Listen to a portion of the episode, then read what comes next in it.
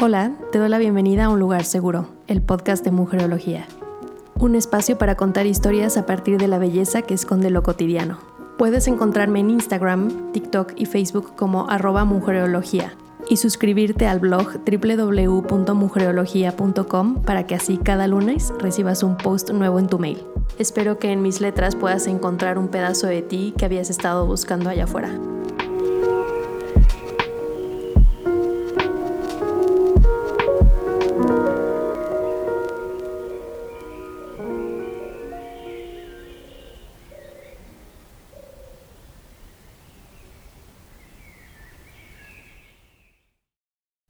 Pensar que nunca nada volverá a estar en el mismo sitio en donde lo dejaste es estremecedor, ¿cierto? Como lo es saber que a las personas solo podemos vivirlas una vez, con este cuerpo que habitamos. Es desolador, ¿no crees? Saber que esta vida está llena de maravillas y que no podemos aferrarnos a nada porque el reloj y la muerte son en todo caso los más puntuales.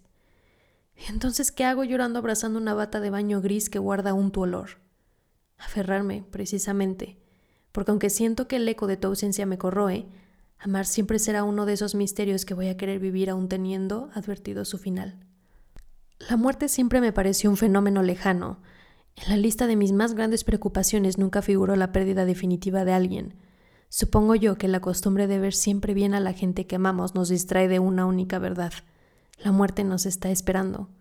Aguarda quieta, se pasea entre las calles, entre los pasillos, entre los cuartos de tu casa, no tiene distracciones, conoce su trabajo.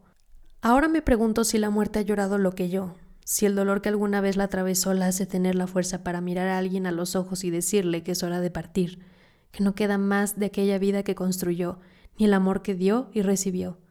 Tal vez haya ocasiones en las que intercede por algunas almas y las hace volver al ruedo. Más que preguntarme por qué la muerte no intercedió por ti y te regaló unos cuantos años más en la tierra, me pregunto si te habrá abrazado tan fuerte como hice yo, aquella vez que no sabía que sería la última vez que te escucharía decir, te quiero mucho. Hace once meses y cuatro días que no te veo más, que tu voz vive en mi memoria, que la textura de tu piel solo la recuerdan las yemas de mis dedos, que tu risa vive en mi cabeza, que la muerte te miró a los ojos y sonrió con compasión, lamentando definitivamente tenerse que llevar a una fanática del tequila, mujer viajera, con opiniones sobre la guerra y la política, una veterana de transformar el dolor en amor que repartió hasta con la gente más mala. Ay, Chela, te decía yo, cuando me contabas algunas de tus aventuras, como aquella vez que escondiste unos dulces para no tener que compartir, o como cuando le mentiste a la enfermera diciéndole que había salido a tomar el té, pero te faltó decir, Kila. Recordarte es recordarme que los finales felices son relativos, porque incluso ahora que tú no sufres de dolor, yo no puedo evitar derramar algunas lágrimas al pensarte y suspirar. Te extraño, tía Chela. El otro día me preguntaron qué es éxito para mí. Mayormente consiste en no pasar por alto aquellas cosas diminutas que hacen que, aunque todos los días suene tu alarma a la misma hora, el amanecer siempre sea distinto en colores y formas. Tú lo dijiste un día, solo tenemos el hoy manzanita, lo demás es una ilusión. Cómete otro taco, tómala tu cerveza, pide el postre, baila hasta que no tengas cómo caminar. Ríete de ti misma. Súbele el volumen a la música. Enamórate. Sufre por amor y deja que cada día te vuelva a sorprender. Ahora vivo honrando tu recuerdo, ese de tu cara gozosa por comer arrachera, nopales y guacamole. Carajo, estoy viva y qué viene recordarlo de pronto. Sobre todo cuando, a la luz del sol de otoño, la última silla del comedor en donde te sentaste está vacía y no hay más anécdotas por escuchar, solo un silencio que aturde, que desespera, porque ¿a quién no le gustaría hacerle tantas preguntas pendientes a quienes han partido para siempre? Ay, Chela, me gustaría contarte todo. Muchas cosas han cambiado. El icónico Hotel Virrey de Mendoza está cerrado y abandonado. Las mujeres han dejado de guardar silencio. La modernidad ha alcanzado el otro lado de la montaña. Jorge cumple su palabra contigo y me sigue cuidando. Nos comprometimos y de algún modo me sigo sintiendo tan pequeña. La casa de mi familia tiene unas nuevas puertas que te encantarían. Logré comprarme mis propias cosas. Estoy teniendo mucho trabajo. Creo que lo estoy logrando. Me gustaría compartirlo contigo. Mi mamá a veces se siente sentimental porque estamos creciendo. He perdido amistades, pero he ganado otras. Estoy escribiendo y leyendo de forma regular. Hemos sobrevivido a la pandemia en la que te fuiste. Ya nos vacunaron. Mi abuelo sigue contando las mismas historias. Mi hermano está aprendiendo a vender su arte. Mi hermana está aprendiendo a soltar lo que no puede cambiar. Mi papá a veces se estresa demasiado. Mi tía empezó su negocio. Viene el Día de Muertos y es el primero que tendrá tu homenaje. El humo está limpiando el camino, las flores lo iluminan y yo te espero con la mejor y mayor herencia, tu bata gris. Tu ausencia es quizá la preparación para el resto de las tantas que experimentaré, lo cual cada vez que lo pienso me causa una llaga en el alma. Mirar el calendario y no saber cuándo, cómo, dónde, quién sigue. Ante aquello de no tener contrato ni derecho sobre mi propia vida, te pido, por favor, que junto con mis otros ángeles que seguro ya habrás vuelto a ver, nos hagan el camino liviano y nos cuiden a quienes sabes que tanto nos amamos. Sé que es inevitable un punto final, pero yo quiero escribirlo después de haber abrazado la vida. Quiero que la muerte misma disfrute las risas que suelto después de tres copas de vino, del consuelo que puedo brindar a quienes me rodean, de los viajes en donde mis ojos verán maravillas. No quiero irme sin antes lograr que la muerte me mire y diga, no, no quiero llevármela todavía. Quiero vivir mi vida como tú hubieras querido que la viviera, sin mirar atrás, sin arrepentimiento, sin pedir perdón por hacer lo que amo, sin dejar verdades a medias, para que así, cuando nos volvamos a ver, me estrujes con uno de tus abrazos y las estrellas admiren el brillo de quienes nos reencontramos después de habernos extrañado tanto.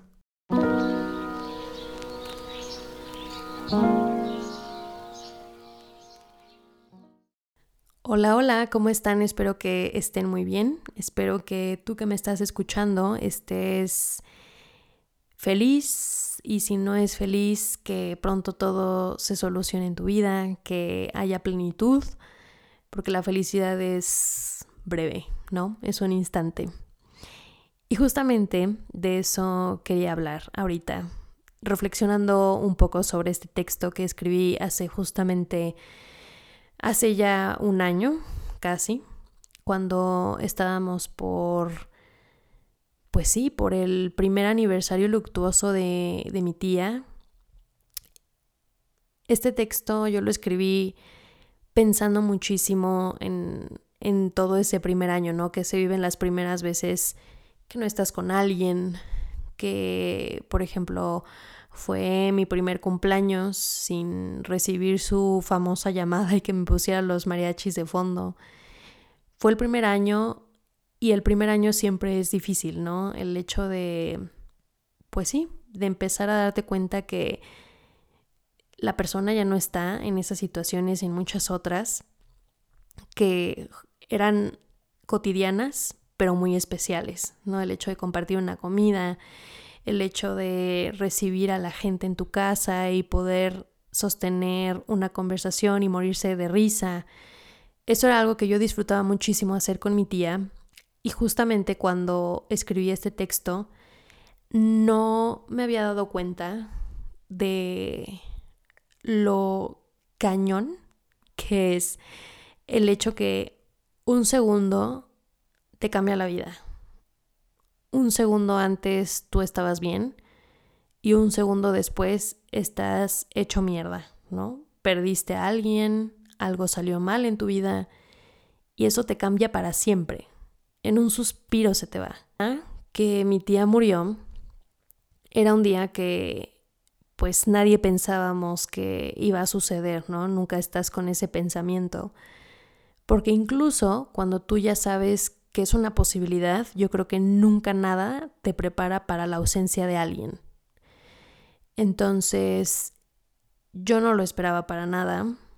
De hecho, justo unos dos días antes yo la había ido a visitar y alcancé a despedirme de ella. Ella tenía demencia senil, entonces ya era algo delicado. De repente Mm, se le iba la onda, perdía el hilo de las cosas, no recordaba a veces incluso los nombres de las personas. Y simplemente como fue algo que fue en aumento, ¿no? Lentamente, te das cuenta que, pues sí, o sea, no, no tuviste quizá ese chance como de asimilar que era muy probable que llegara el momento de, de la muerte, ¿no? Y más porque yo había experimentado, sí, la pérdida de otras personas en mi vida, pero nunca de una figura tan importante o cercana. Entonces, cuando esto sucedió, para mí fue un golpe, pues, ¿qué les puedo decir? Eh, sí, inesperado por un lado y por el otro lado, pues, muy fuerte, ¿no? Porque, pues, uno va eh, en su ritmo normal, uno tiene sus propios problemas, uno tiene su cuando eres joven más bien vas en ascenso, ¿no? Y vas pensando en, ah, mi carrera, ah, mi trabajo, ay, mi pareja. Y de repente, cuando volteas a ver a tus tías abuelas, a tus abuelos, ¿no? Incluso de repente ya a tus papás, te das cuenta que ellos ya van hacia el lado contrario y no te pones a pensar en, en absolutamente nada que no sea el hecho de, pues que estás disfrutando, ¿no? La estás pasando bien. Pero muchas veces no lo hacemos conscientes de que esas personas nos van a hacer falta en algún momento. Cuando escribí este texto y que estaba por ser el primer aniversario luctuoso de mi tía, creo yo que todavía tenía muy fresco todo. Ahorita puedo hablar de esto sin llorar porque justamente tenía el episodio ya grabado desde hace meses. Hice un intento de este podcast en agosto y hace rato estaba escuchando el archivo y todavía como que me temblaba mucho la voz en algunas partes y ahorita siento que ya puedo digerirlo mejor. Y quería hablar de este episodio con ustedes porque Así como voy a hablar de todos los demás, ¿eh? cada episodio que salga va a tener su explicación de por qué. Pero este en especial quería sacarlo hoy, porque es Día de Muertos en México. Y el Día de Muertos es una fecha muy especial, es una tradición que a mí en lo personal me parece súper bonita.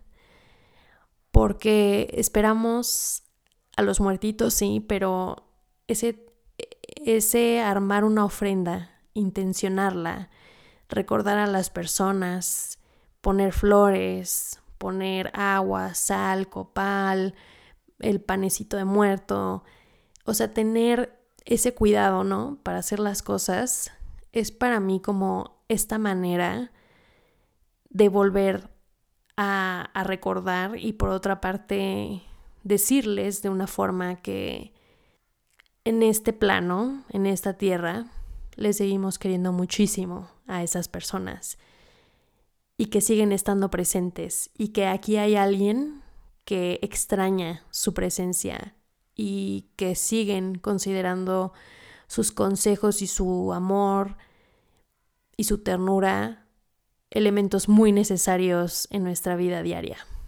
Entonces, por eso para mí es una fecha tan bonita y además ahora que vivo con mi pareja y que él es fan de estas fechas, siento que em, me he sensibilizado todavía más en este lado, ¿no? De, de la muerte y de darle otro giro, aunque yo siempre he pensado que no importa esa preparación que te puedan dar, ¿no? Siempre te va a doler perder a alguien para siempre y no tener su, su cuerpo, su voz, todo de manera inmediata, sino que ahora es una presencia que no puedes tocar y que no puedes escuchar, que tal vez llega a ti de muchas formas. Por ejemplo, en México tenemos la creencia de que los espíritus te visitan en forma de colibrí, o también existe esta creencia de que se te pueden manifestar en los sueños, ¿no? Entonces, hay miles de formas en las que podemos seguir sintiendo a la gente, aunque no sea físicamente. Y es bonito darle ese significado y esa vuelta. Siento que de cierto modo sirve para calmar nuestro dolor y ese temor, ¿no? De ya no tener a las personas. Y por otro lado, siento que nos ayuda justamente a procesar esta parte de, de nuestro dolor.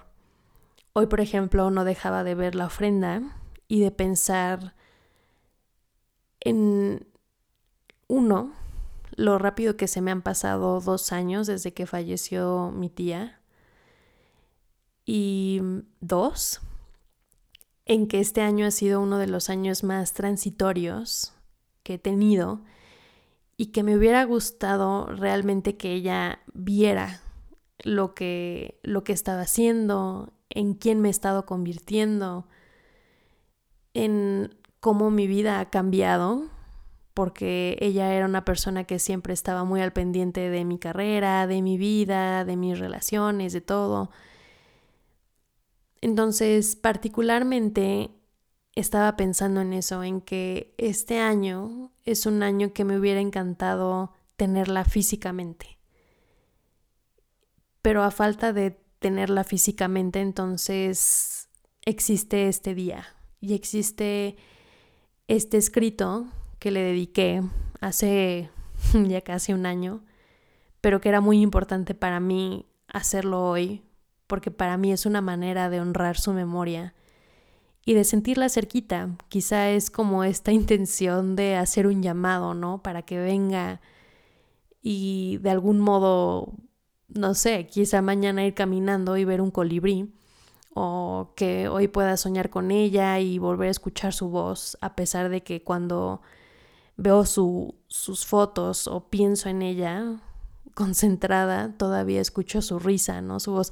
A mí me parece increíble el hecho de cómo puedes seguir, o sea, cómo tienes registrado el olor de alguien, la risa de alguien, la voz de alguien, e, esos pequeños gestos, ¿no? Que, que tiene la gente muy particulares, cómo los tienes tan grabados y cómo siguen tan presentes en tu cerebro a pesar de que tienes dos años sin ver a una persona o más tiempo.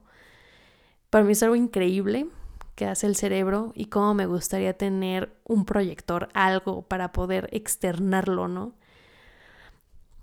Pero bueno, es imposible y lo más cercano que hay a, a todo eso es justamente pues plasmarlo en palabras y proyectar la esencia de quién era mi tía y cómo era a través de este texto, que contiene muchos elementos muy particulares, como por ejemplo el Hotel Virrey de Mendoza, que es muy famoso y está ubicado en el centro de Morelia. Morelia es de donde es la familia por parte materna mía. Entonces es Morelia y Páscuaro, por ejemplo, son lugares en donde se desarrollaron las aventuras de mi tía abuela, de mi ave, que es mi abuela, que también ya falleció. Y um, no sé, el simple hecho de haber puesto algo así de chiquito, sé que para ella hubiera sido muy bonito porque era su ciudad querida y era en donde ella se sentía muy feliz, era su lugar favorito en el mundo, a pesar de que ella viajó mucho. Eh, su alma siempre le pidió regresar a Morelia y por ende Morelia es una ciudad súper importante para mí, para mi familia, además de que es hermosa, ¿no? Entonces, a pesar de esas cosas tan particulares, espero que tú hayas podido hacer clic con esto que lo hubieras podido adaptar quizá alguna pérdida que tú has tenido y que, pues sí, mis palabras te hayan reconfortado de alguna manera. Y nada, pues hacernos compañía en, en este día tan nostálgico y melancólico de alguna forma a través de la escritura, que es algo que siempre he amado y que ahora estoy llevando a otro nivel porque siempre me había dado mucha pena ponerle voz a mis textos y pues sí, ver cómo reacciona la gente a este formato tan, tan distinto del podcast. Te mando un beso, un abrazo, espero que, pues sí, que te haya gustado. Nos escuchamos en el siguiente capítulo el siguiente miércoles. Adiós. house.